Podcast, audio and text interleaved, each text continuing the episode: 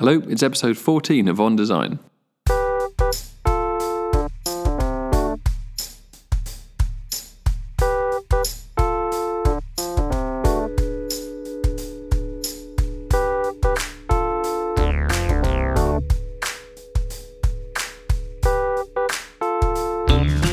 Hello, I am Stuart Chapman, and this is episode 14 of the Big Pictures on Design podcast. The podcast which is on, around, and as you know by now, near the topic of design. And in this episode, it was my privilege to meet another Stuart, Stuart Wood, group leader at Heatherwick Studio and the longest serving member of their design and leadership team. Heatherwick Studio needs little introduction. Work like the London Routemaster bus, the London 2012 Olympic Cauldron, and the British Pavilion have helped cement both their and Britain's reputation for design on the world stage. One of the facets that makes Heatherwick Studios such a fascinating proposition is the breadth of their work. From huge scale architecture projects like the 1000 Trees development in Shanghai, through infrastructure, public spaces, transport, sculpture, right down to perfume packaging and a rotating and rocking chair, their work defies both the norm and easy categorization. I talked to Stuart about some of those projects, including one he's just finished, the Google office in King's Cross, and one that was in construction while we spoke Vessel, a towering staircase structure that forms a sculptural centrepiece to Hudson Yard, an 11 acre development on Manhattan's Upper West Side. We met at the busy Heatherwick Studios, surrounded by models and materials of all kinds.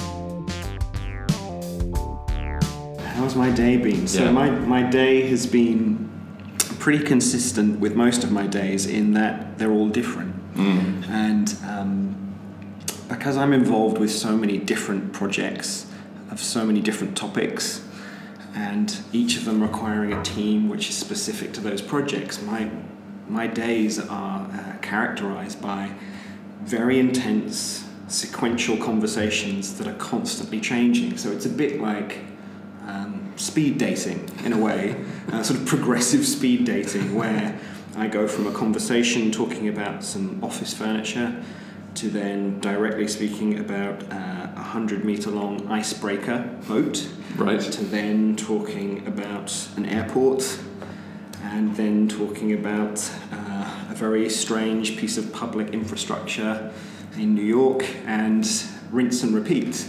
But as as the projects develop, those conversations develop. So it's in a way it's it's really pleasurable. I find it incredibly pleasurable because you're developing uh, those conversations and those ideas through extended, uh, almost like extended dinner parties, but where Mm. you keep moving rooms and coming back to the conversation. So And this this breadth is one of the things that uh, for me seems to define the studio. Um, the fact that your work isn't easily pigeonholed. So how do uh, or how does Heatherwick Studio define itself? Mm, that's that's that's the sixty-four thousand dollar question. So I think the first thing that I'm always um, very clear to point out is that we're not an architecture studio; we're a design studio, and that's very purposeful because it's always been our ambition uh, to not be limited to any one particular type of project Mm. or location or uh, type of client. We're we're interested in the world and how design in its most uh, authentic and powerful sense can make the world a better place, which sounds pretty lofty and kind of like a sort of movie headline, but I think we we take this pursuit very seriously in trying to build, design, invent, and build incredibly useful, uh, desirable, exciting, experiential, and hopefully beautiful things Yeah. And they can be small things, such as a very cheap plastic chair. So we designed a chair that is made of one piece, and it's called the spun chair. And like the name suggests, you sit in it, and it's not a rocking chair; it's a sort of spinning chair.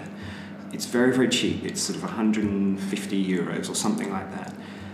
While simultaneously working on projects that cost perhaps even a billion pounds, so very large architecture projects. But we try and treat them with the same philosophy, which is to bring usefulness, three dimensionality, excitement, experience, materiality to to the table and make them, you know, really exciting, compelling things to be in and around. So what do you think? Uh, what do you think then that the Heatherwick brand stands for. So uh, if a client comes to you, if they want a piece of architecture commissioned, Mm. if the client comes to you um, over Gehry or Foster's or whomever, what do you think uh, they get from Heatherwick? So, I suppose what they get from us is starts with the fact that we're not an architecture practice, so that they don't get a mode of behaviour or a type of conversation that might come from practices or studios that have come explicitly from architecture. So. That's not to place any judgment on those people you mentioned. In fact, they're pretty amazing and we admire them hugely. It's just that we're not cut from that same mould. So the way in which we go about thinking about problems, solving problems, doesn't perhaps come from that architectural world of um, theory in some cases, or even practice in some cases. We, you know, one of the things that characterises the studio is our history of making and solving through making and prototyping, and in some cases building our own projects because, frankly, it was the only way to get them built. There are an awful lot of models, and it's, uh, I just got the benefit of a studio tour coming around here, and there's a huge amount of models, but there's also a huge amount of parts of models around. So uh, it feels like making is very much a part of the process here. It absolutely is, and form and materiality and, and the possibility of, of those things for us really comes through understanding uh, the physical nature of objects and how they're built. So, the entire history of the studio, as far as I'm concerned, is is, a- is absolutely characterized by making things, solving things, building things, finding things, and being inspired by real objects. So that's not to say that we don't love computers and use computers. We've got tons of them. You'll, there's lots of them surrounding us, and we've got the same kit as everyone else. But really investing in great making spaces and great makers. So we've got a really uh, talented group of people who don't just come from a model making background. They come from prototyping, industry, you know, fabrication backgrounds, and and so blurring the boundaries between making a model and making the real thing has always been pretty essential to us solving our projects. So, for example, uh, we're sat by a picture, a big glossy picture of one of our buses. There were many moments in that project where we built full-scale mock-ups of um, the cab, the driver's cab, or the front of the bus, or even the seating areas on the inside to understand what our designs actually felt like to use. Now, typically, an architecture practice might not do that. They may, they might not, but we absolutely do that, and Yeah. it's a way in which we we develop all of our projects. What do you think that brings to the project in the end? That um, making things, making it more physical as soon as possible as part of the process. What does that add to the final product? I think it gives you a stronger command of, of form. It gives you a, a better uh, capability to solve real functional problems and challenges.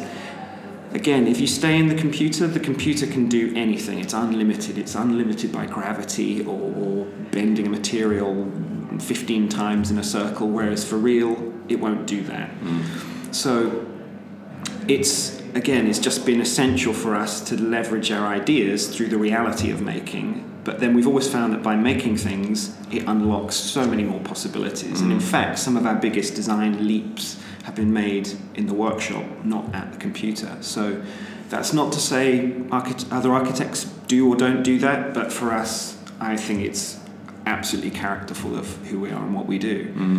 And having you talked about the different design disciplines that you've got, so um, and what does that bring to a project? So if you are working on a um, on an architecture project, how, what does it bring to have jewelry designers and fabrication makers and things like that in in your team?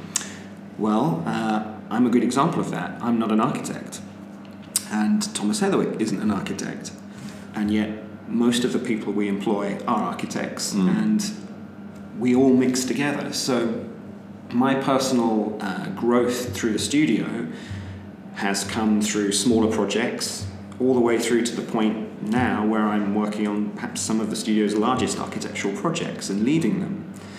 So we've always found, and I personally subscribe to this because I'm evidence of it, is that if as long as you have the right constituent parts and skills in a project, the leadership of them and the, the kind of the inputs can be varied. Hmm. And so it creates a richer mix. It's in simple terms, if you only had friends that were all of the same type, you'd have pretty one dimensional conversations. but you put a theatre designer or a jewellery designer or somebody from a fabrication background in an architectural discussion, and they make really valid points. Mm. The same as if you put an architect in a jewellery design discussion, they'll make equally valid points. And the enjoyment of seeing those counter influences cross over is something that I think makes our projects tick. Mm. And it's pretty essential. It's not a nice to have, it's actually essential. Mm. And um, the kind of the breadth of the kind of projects that you do, uh, you know, in this room we have two different types of bridges. We've got um, a bus, and outside I can see the chair that you talked about, um, and then we have the seed, uh, the seed pavilion as well. Mm. They're such varied projects, and they, um, they, the final solution takes such different forms. But is there a common thread uh, that runs through all these such varied projects? Do you think? Well, there is, in the sense that for a project to be meaningful to us, it really has to have, uh, or we somehow have to identify the problem that needs to be solved, or the real, the real opportunity that's buried within. So I think we would never want to work on a project that simply was trying to make a more beautiful version of something that already exists. Mm. So with our bus, for example, there was an aesthetic challenge, which was to our opinion, contemporary buses looked very bad and were uncoordinated. But the more real challenges were about making buses that were of greater capacity, that could unload and load passengers more quickly, could have greater fuel efficiency and be lighter weight. And that started to define all sorts of parameters from which we could then explore. So, two staircases in the case of the bus that led to this very characteristic wrap of glass that follows those two follows the two staircases. Mm. So the challenge and the problem lead to the design, the sort of skeleton that then led to the experiential opportunity. Mm. And with all of our projects, we're just trying to hone in on what is that core problem or set of problems. And it isn't always clear. Mm. And our clients aren't always explicitly clear themselves. They might come to us with an expression of one need and through intense conversation, which is actually where all of our projects start, they don't start with drawing, they start through lots of communication and discussion. We may, we may come out with our client feeling that actually the challenge is much more substantial or different. Mm. And there are lots of examples I can think of across the history of the studio that started with very simple early discussions and led to something much more uh, substantial.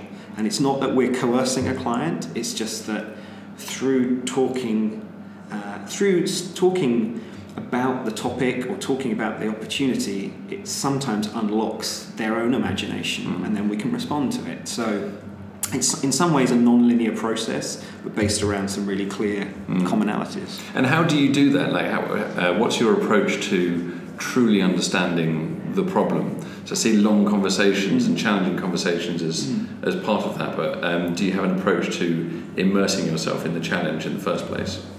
Yes. So with with any of our projects, whether they be a building or a chair or a vehicle or a, or a bridge, for us it always starts with, of course, speaking with the client and asking them what they want or they think they need, but then looking at what the the, the field of competition uh, offers, as it were, or the history offers of that particular type of project, and then looking at what the current condition is.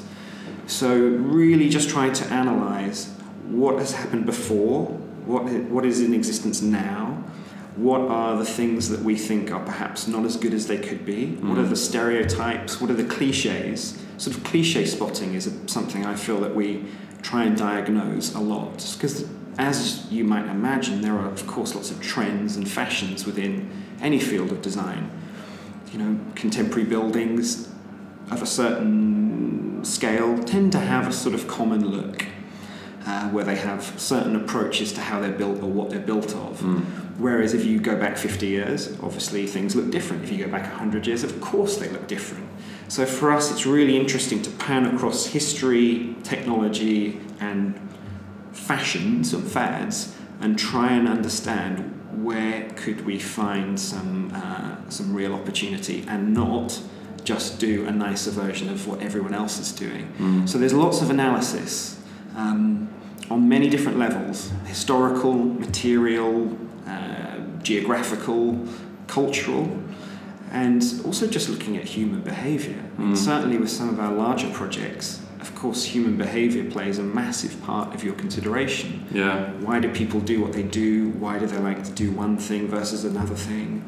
And especially in the public realm, uh, with some of our more public outdoor projects, it's really fascinating to think, to try and understand why do people love certain spaces Mm. and not love other types of spaces, and to sort of hone in on that. For something to be useful, for something to be meaningful and valuable, and, and to actually be worth someone's time or memory or money, we think it should be specific, should be characterful, should absolutely be functional, but should be unlike everywhere else in the world. Mm. And how much it it is unique is, of course, a question. But my point behind that is we live, of course, in the most international times we've ever lived in. You can fly around the world either very cheaply or quite cost effectively, and one can visit any developed or undeveloped city in the world and uh, compare and contrast. And so when you go to New York, or if you go to New York, and if you go to Stockholm, and if you go to Berlin, and you're surrounded by environments that feel pretty similar, to us that feels like somewhat of a failure because why go there? So, with all of our projects, we're trying to understand what is the unique opportunity that this place, this client, this location offers. And therefore, to give something to that place that means you have to go there to experience it, and therefore it's more memorable, characterful, and useful to go there. Otherwise, you kind of go somewhere and you've got it. Yeah.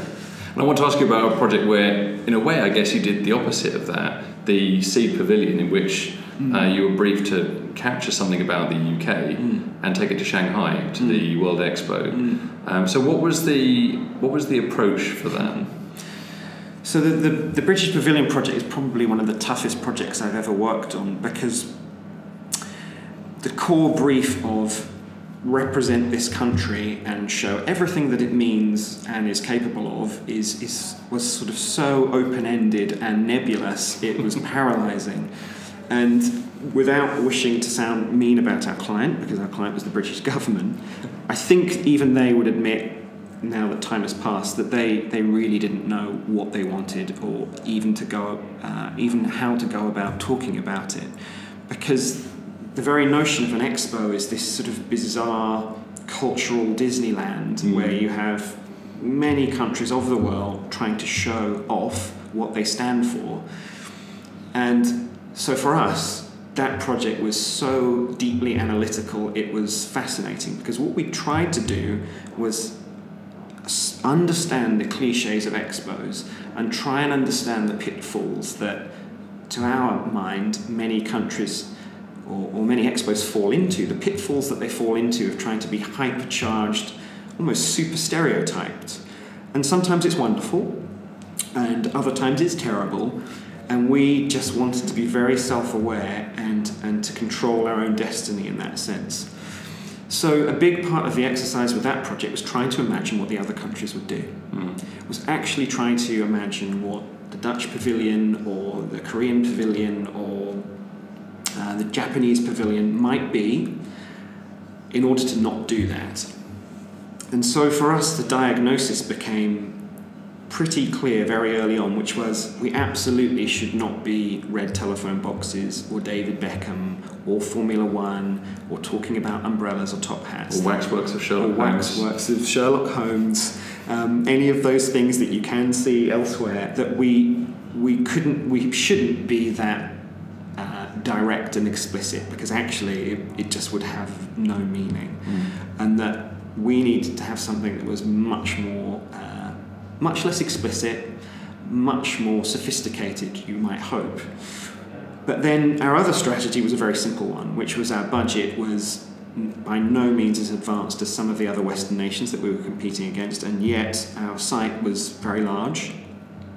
And so, very early on, a strategy came to our minds, which was don't make a building that covers the whole site because that will force the building to be cheap. Mm. And therefore, it will end up being underwhelming and the experience will be lacking. So we took the strategy of making a very, very intense compact gesture and sitting it on a social landscape. And that was also informed by the fact that we knew that expos are, or the, the Shanghai Expo was very likely to be incredibly busy, millions of people, nowhere to sit down, uh, other than go inside the pavilions. So we were sort of quite, we were very sort of politically strategic in a way of saying, right, we need to make a landscape where people could relax. We need to compress the gesture and make it very intense. And we shouldn't be cliched and be David Beckham and, and waxworks. So that was almost the baseline strategy. Mm. And then from there, we developed, uh, we really developed a story around trying to address this, this topic of better city, better life, which was the theme of the expo, which really had pretensions towards speaking about sustainability and so on. And we felt that rather than preach to a country that, frankly, is, is making bigger, uh, is addressing some of the challenges quicker than certainly Europe. It's got challenges to solve, but it's solving them very quickly, that we were hardly in a position to preach. So our narrative was more informed by the, the origination of, of medicine, of materials, of commerce as coming from plant life.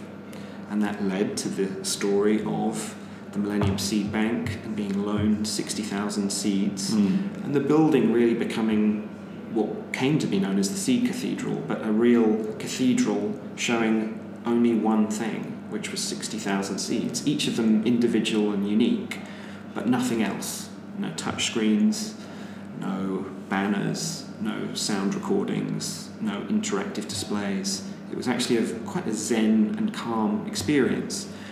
And that, contrasting with the rest of the expo, was extremely different, Mm. which was, was characterized by all of those things. So that project for me was almost a pure distillation of analysis and being opposite. Still needing a meaning, but being decidedly, confidently opposite. And it, it was very, very well received and, and got the first prize and had millions of visitors. So I, I think it was validated as a strategy. And um, and following on from that work, you uh, the studio then later went on to do the Cauldron for the London Olympics. And do you feel like the studio has come to become um, a, an icon or a representation of British design on the international stage? I think there have been there have been many moments where we've been um, characterised in the press as, as being uh, very British and, and sort of trying to build a narrative of British engineering or British British innovation, and I think that's that's something we've um, we don't reject. I don't think it's something that we sort of we decidedly push, Mm. um, and that's not to say that we're not patriotic or proud of our country. I just think it's you know we're we're proud of what we do, and I think if that reflects well on this country, that's great. But I don't feel like we're on a, a sort of cultural mission to. Um, sort of, it's we're not cultural envoys uh, explicitly in that sense, but yeah, some of those things are said about us, and it's okay. And what do you think is the state of British design at the moment on the international stage? Is design feels like it's a very strong export of Mm. this country. Mm. Um, how do you see that being affected in by Brexit and things like that? And um, and what do you think the future of British design is? So, I suppose for me, British design has always been characterised by how multicultural and not British it is, and Mm. actually that's one of the things that makes it wonderful. Which is the location is Britain or England, but the constituent parts are from all around the world, and that's something that I hold uh, very dearly. And certainly around this area in King's Cross, you don't have to go far to find many great architecture and design practices who have uh, you know, who have originated in places other than this country. So I suppose the risk of things like Brexit are making us uh, a less appealing place to to be based, Mm. and I think that that could have a, a negative impact in terms of finding quality overseas staff. It's of course going to make it harder for um, talented people from other countries to be based here, but deep down, I've maybe it's arrogance, but I've got this hope and this feeling that we'll still be able to retain our place as an accepting, you know, encouraging place because there's there is a history of this country hoiking itself up and moving itself forward through significant moments of design, whether Mm. that be the Industrial Revolution or you know the, Vic- the Victorian era, f- for which we have uh, a great deal to thank in terms of public spaces, great infrastructure, and amazing moments of innovation. Mm. I'd like to think that, irrespective of the political times, there's something deeper down that compels us to be forward moving. Mm. I hope. I might be terribly wrong, but I share your hope. I certainly I. I like to think I'm an optimistic person, so I'm going to stay that way. um, as well as maintaining a focus on, on some smaller projects. Um, some of the projects which you're working on um, have become uh, political hot potatoes, or at least they're very much acutely in the public eye. Um, how do you? What are the challenges of working on a project? What does that bring when a project is not just you and a client trying to work a uh, find a design solution, but actually you you and that client trying to find a design solution and also manage how this is seen internationally and, and on this uh, public sphere. So any large projects of architecture i- is is bigger than just us and a client. Um, the process of designing and, and being allowed to des- to build a building is in is incredibly uh, uh, in, interlinked with public opinion, with sort of outside bodies, planning organisations. You're part of a bigger dialogue. And that, that comes with the territory, and it's absolutely right. Um, it isn't just a sort of uh, a two way thing between us and a client who's got a site or got money. So I think we're, we're absolutely engaging and welcome of that debate because there are many examples of our projects that have become better for it. So, for example, the project very cl- uh, close to uh, the studio in King's Cross, as part of the large St Pancras development, which has been going on for many years now, next to Central St Martin's, there is a, a new retail hub called the Coal Drops Yard, which is a building that is in construction uh, by us right now. It's dealing with heritage buildings, very beautiful Victorian heritage buildings that were in disrepair, and it, its intention was to become a shopping district. So part of our approach was to not shy away from interacting with the heritage buildings and, was to almost positively augment them and give them a new, compelling life. That strategy was developed hand in hand with planning consultation and in meeting the public, and the planners pushing us to try harder. So uh, it comes with the territory of our projects. Um, projects like the Garden Bridge, they're, they're almost that, that uh, sphere of, of complexity taken up a few notches, and certainly that project was hugely uh, uh, written about. It was written about to a, lot, a very great degree. It was discussed in many different forums, not just design forums. And again, the Thames is a precious, precious commodity in the history and the formation of London. It's not surprising that that project generated a lot of interest, as it should. Um, obviously, its its ultimate fate we're very sad about because it became part of, of bigger political discussions that ultimately are very far out of our hands. That that is an example of where the project ultimately got uh, enmeshed with those bigger challenges and, and didn't survive. And you know, such is life, and we'll we'll look elsewhere. Onwards and upwards. Yeah, onwards and upwards. Um, and you talked about King's Cross, um, and I wanted to ask you about a project which I know you, um, that you led, uh, which was uh, the Google offices at King's Cross. And very interesting uh, dichotomy there between Google, ultimately a, um, a company which uh, produces services which are intangible, and, and Heatherwick Studio, which, uh, from an outside perspective at least, does feel very much um, about material and tangibility. Um, what was what was it like working with Google, and what did you aim to bring to that project? So, even though Google effectively don't build many things, they do these days. They've now started to build products and, and telephones and so on. They still need places to, to work. They and they need very large places to work. So, Our relationship with Google started in, in California, in, in Mountain View, California, which is the, the home of Google, very close to Stanford, and where the majority of their employees are based. And due to their success, their incredible success, their voracious appetite for more office space is, is almost insatiable.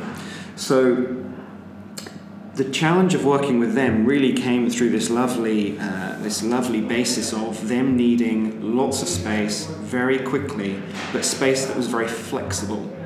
And unlike traditional office space, spaces that could be reconfigured or were perhaps not so limited in the way in which traditional office space is, where you can expand and contract and reconfigure teams, quite simply because their business model is incredibly agile.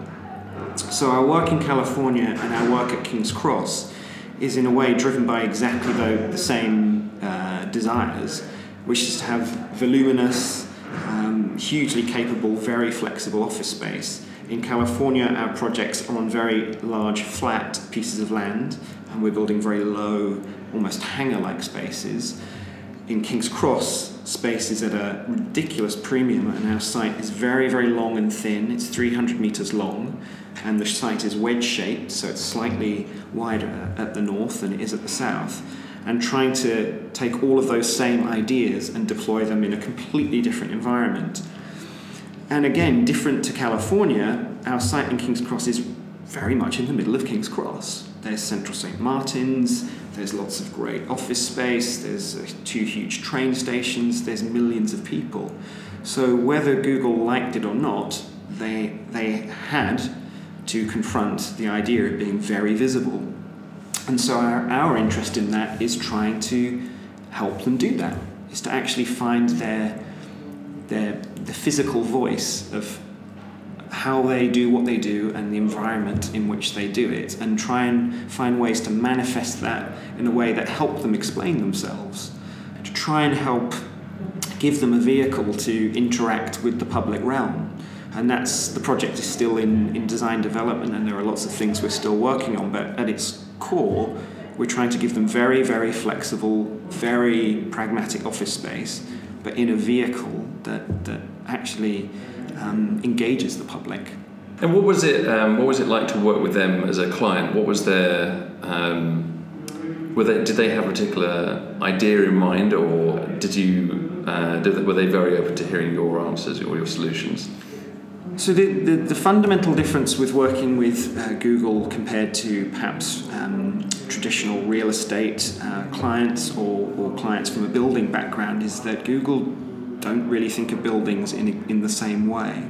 So their, their background of technological development and fast, iterative problem solving and um, really diagnosing for them what would be the best thing ever, ever, ever, they took that wholesale and wanted to explore it in an architectural environment, which for us was incredibly refreshing.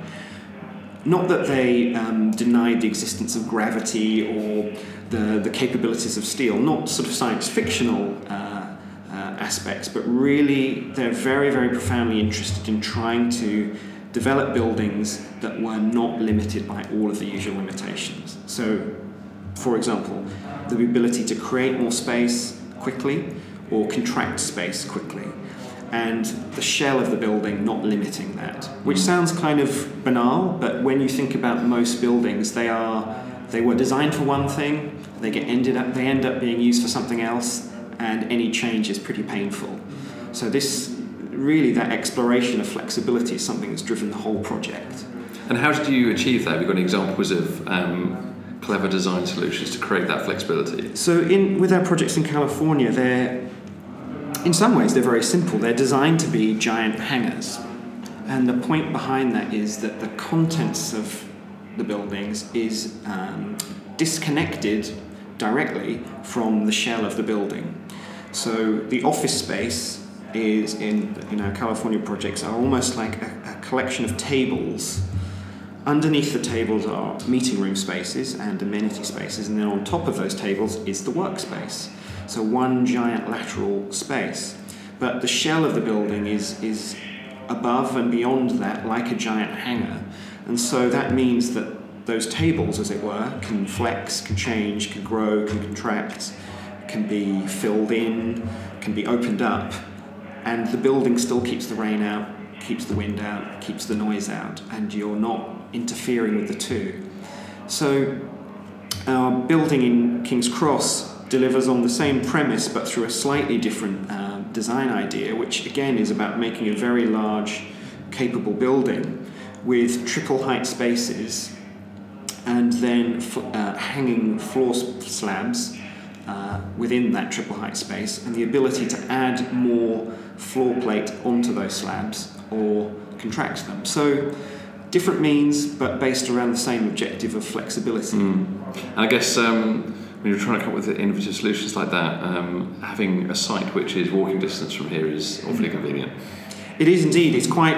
I mean, I love travel. I love going to interesting places in the world. Um, uh, you know, I wouldn't change that for anything. But it, it is also quite lovely to be able to walk up the road and, and to see two projects in action and uh, to get the immediate learnings from that and to be directly connected to it without having to sit on an aeroplane. It's it, there's something that's very pleasant about that, as well as the fact that for us it feels really wonderful to be giving something back to the community that we're part of and really feeling responsible for that. Mm. Um, there's no hiding. If we do something that isn't the best it can be, or if we don't try our hardest, it's on our doorstep. a little bit like with our bus, I've actually it's the most pressured I've ever felt, knowing that they would be everywhere on every street, all day, every day, going past this studio, going nearby my house, my friends' houses, and that if we didn't do the best we could, I would get a lot of complaints. And if you sat on that bus um, in the context of being a normal traveller around London?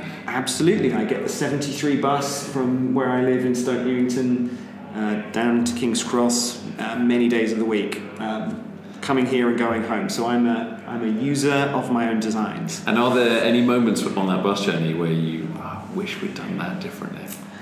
Um, I get asked that question a lot. Um, quite honestly, no. I think it, for me, it, it does everything that we hoped it would do.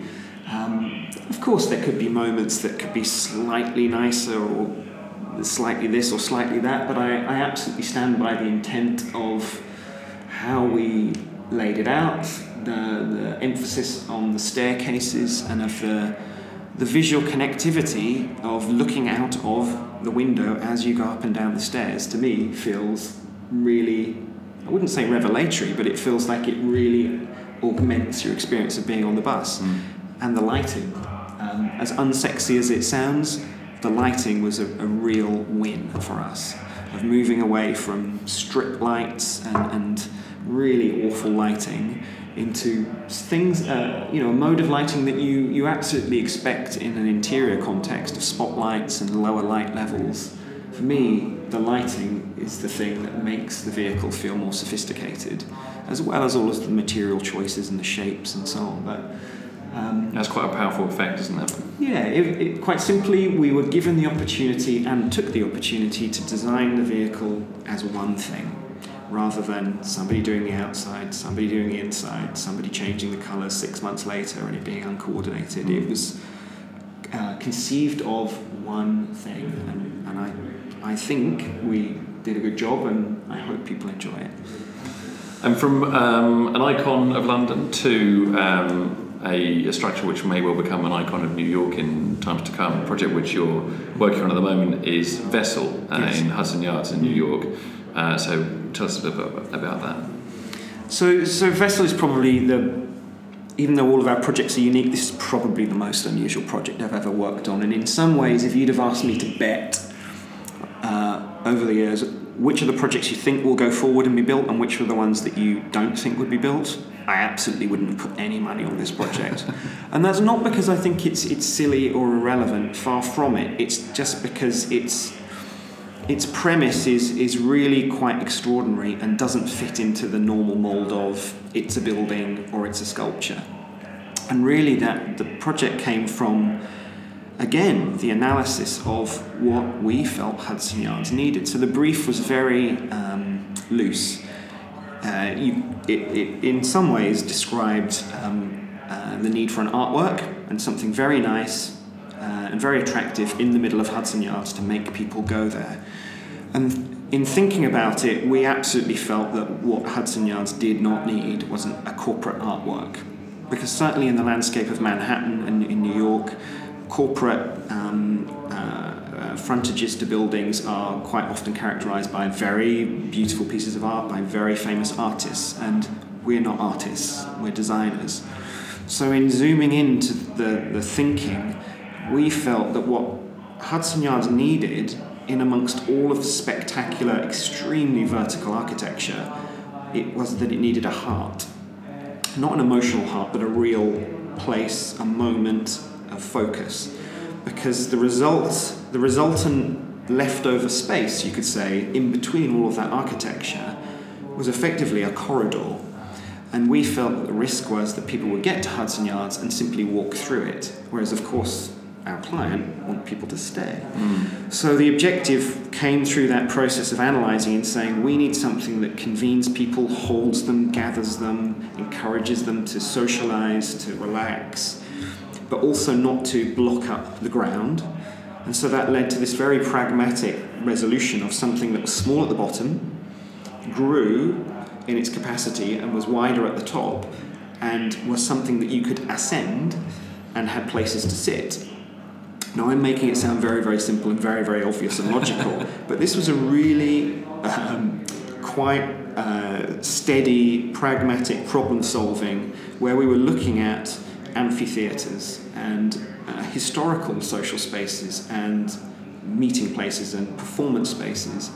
And the end resolution of that is 150 feet high by 150 feet wide at its top, uh, chalice-like shape called vessel, which is made of up of many many stairways and 86 landings, which are spaces to hang out, meet someone, uh, meditate, read a book, um, look out at New York, or look into the project and look at other people. And our hope is that uh, it will be used uh, in a very flexible way. Mm. So the client is already thinking about how performance, distributed performance, could be um, made to happen there, or you could have artworks or, or, or, displays on each of the levels, or even have yoga in the mornings or an insane kind of marathon race around it. It's that would be an interesting marathon race. Yeah, it's actually surprisingly easy. Stairs. It's surprisingly easy to walk up. Um, take my word for it. You can when you go, if you go there, you can see. But as I say, what what looks like quite a uh, eccentric, odd uh, thing for us came through a very very logical sense of problem solving of what that place needed. And the end result is highly characterful and you could say eccentric, and we think that also fits the bill, that it's something that people are drawn towards and want to use, mm. not just take a photograph of, Instagram, and go home.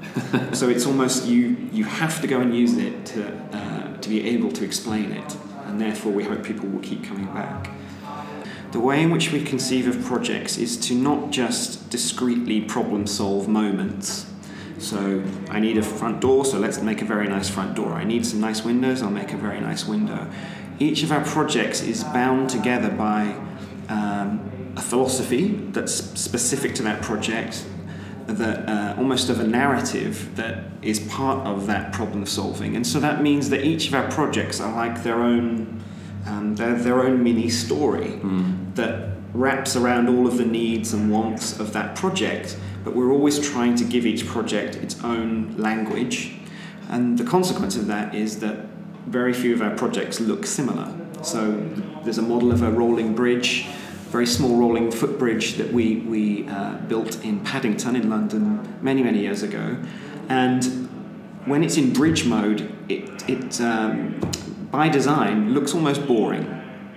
And yet, its one extraordinary trick is the way in which it rolls up. And then, when it does that, it's really quite shocking and surprising. So, there's a mm. contrast to it the bus has its own language driven by the fact that it has two staircases.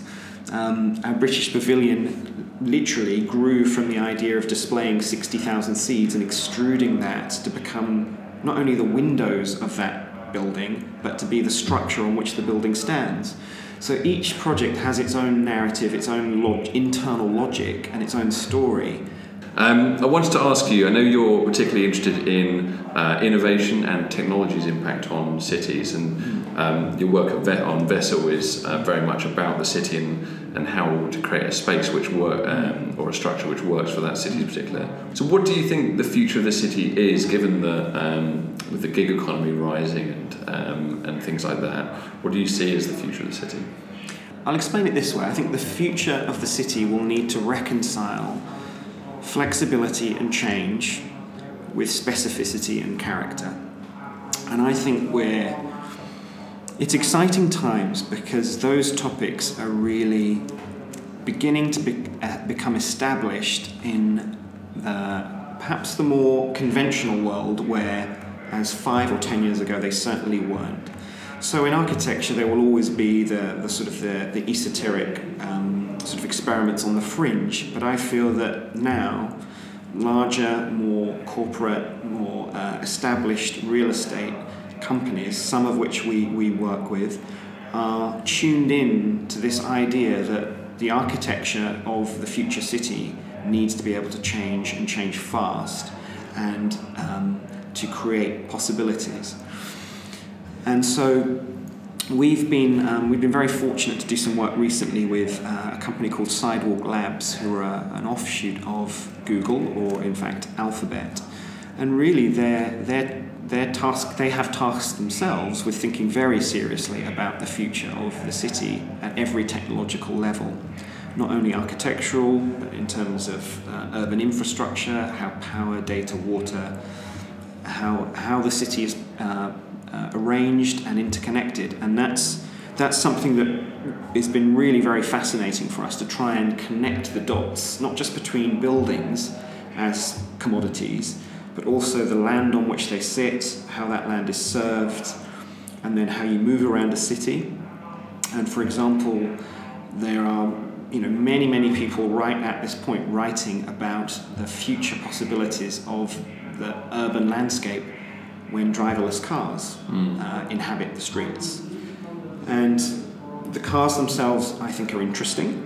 There is a huge amount of technology and, and uh, invention going on there, but I think for me and for us, the, the opportunities that it affords in the urban realm are the ultimate thing that it unlocks. So, thinking about streets that aren't governed by uh, rectilinear roads or parking spaces um, uh, or uh, parking garages under or around every building, and thinking about how the world around us might become more flexible and more um, create more opportunity if it isn't solely governed by cars that are driven by people abiding by the rules that they currently abide by.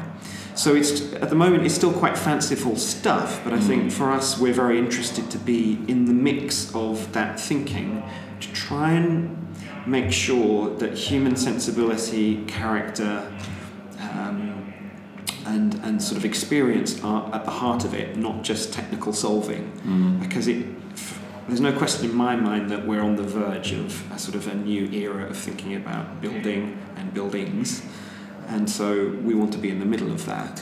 What do you think that era will be defined by?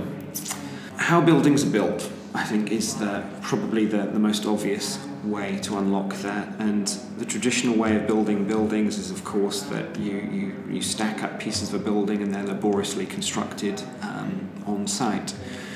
And the ideas of prefabrication have been established for many decades.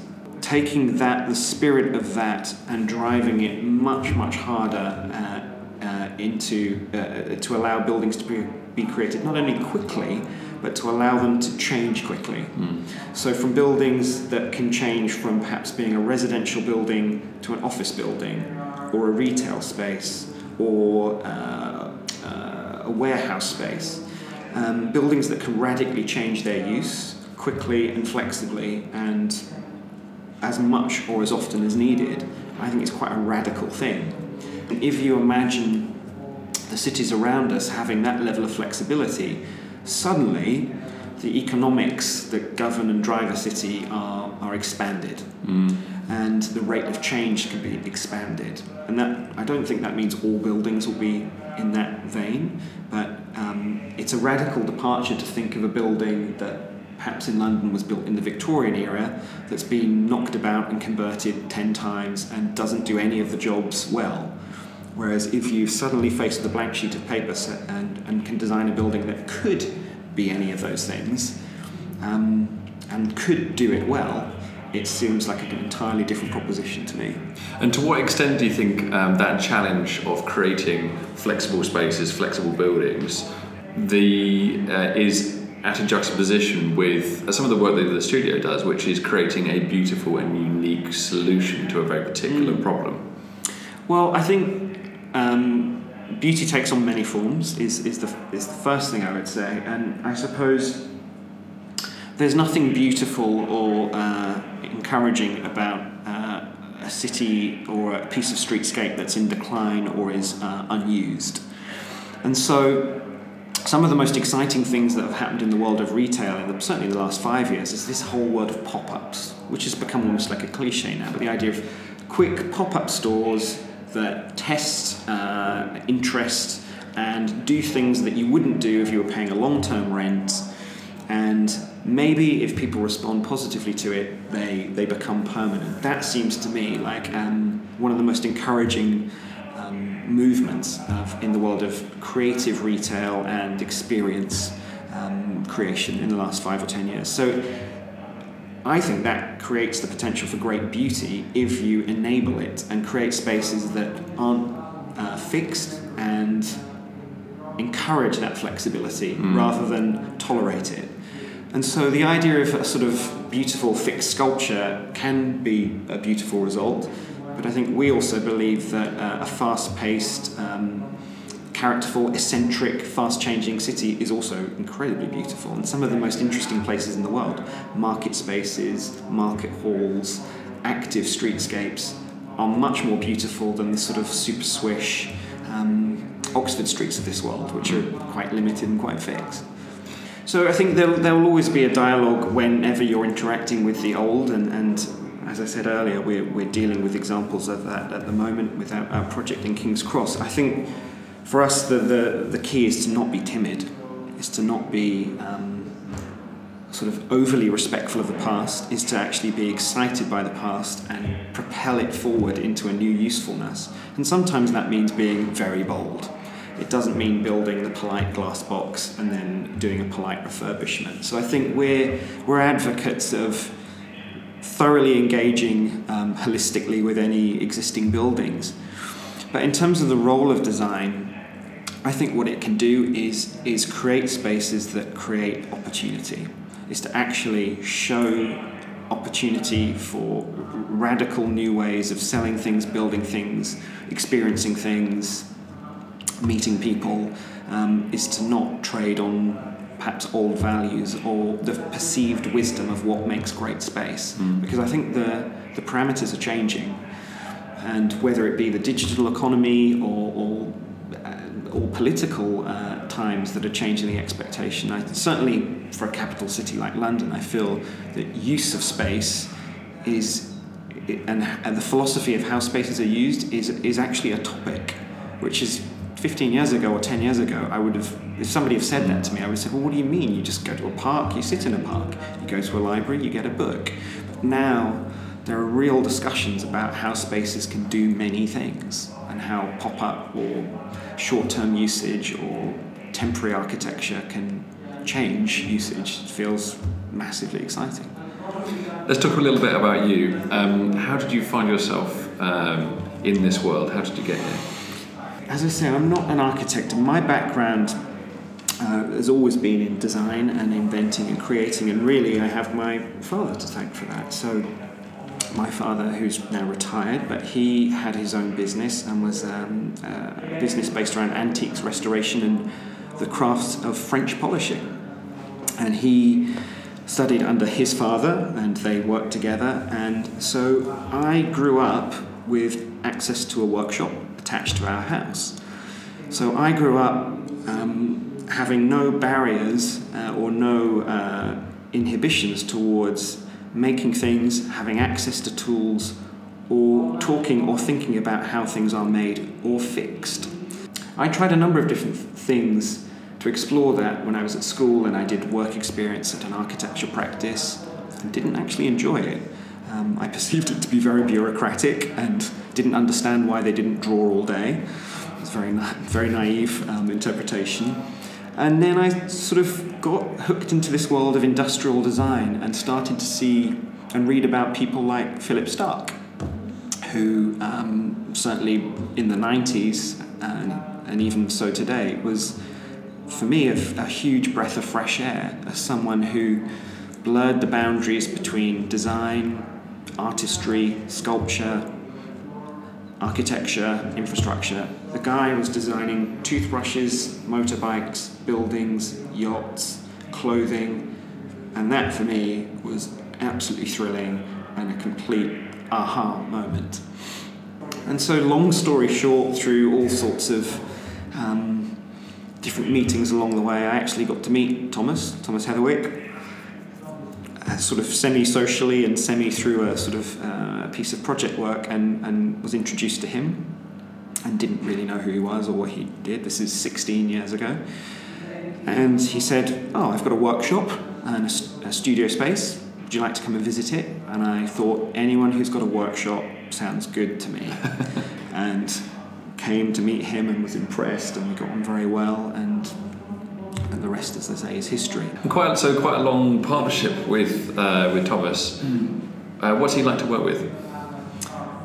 So Thomas is um, Thomas is hilarious to work with. He's, I think, one of the characteristics that defines him most and that I love dearly is a great sense of humour and a, a joyful irreverence. It's not a serious place to work here. So that doesn't mean this isn't a serious pursuit. It doesn't mean that we take our job lightly, but my my involvement with Thomas has always been based around sort of joyous humour, um, excitement, um, compelling each other on, looking at great things that we're influenced by, and really never feeling sorry for ourselves.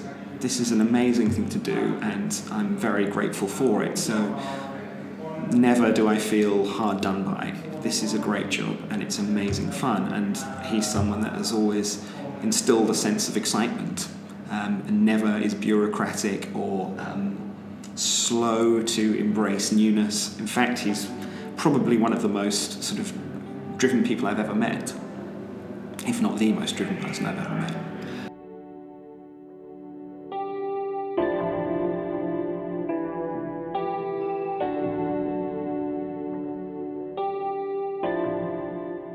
So that's it from Stuart. Thanks to him for finding time in his very busy schedule to talk about the incredible work that they're doing at the studio, and special thanks to Alan Hewson for putting us in touch. Uh, for me, the work of Heatherwick Studio captures something that all design should aspire to. It emerges by examining the challenge from all angles, understanding what will make for a successful resolution, and not letting conventional thinking or the parameters of the norm constrain the solution. The results speak for themselves, and while beauty isn't always an explicit part of the brief, there's always beauty in the design solution and in structures that celebrate the art of making things. Having trained in architecture myself, it was a personal highlight for me to speak to Stuart and a fitting point to end this run of On Design. I'm moving on to pastures new, so this is likely to be it for On Design for now, at least in this form. So thank you for joining us on the journey, and thanks to our MD John for supporting this initiative. Reese and I have thoroughly enjoyed making it, and it's been a great personal pleasure for me to meet all the guests along the way. I hope you've enjoyed it too, and if so, please do share your favourite episodes with your colleagues. Uh, to keep tuned into news on the podcast, you can follow On Design Podcast on Twitter. So all that remains, as ever, is to thank Reese for patient production support. And until we meet again, bye for now.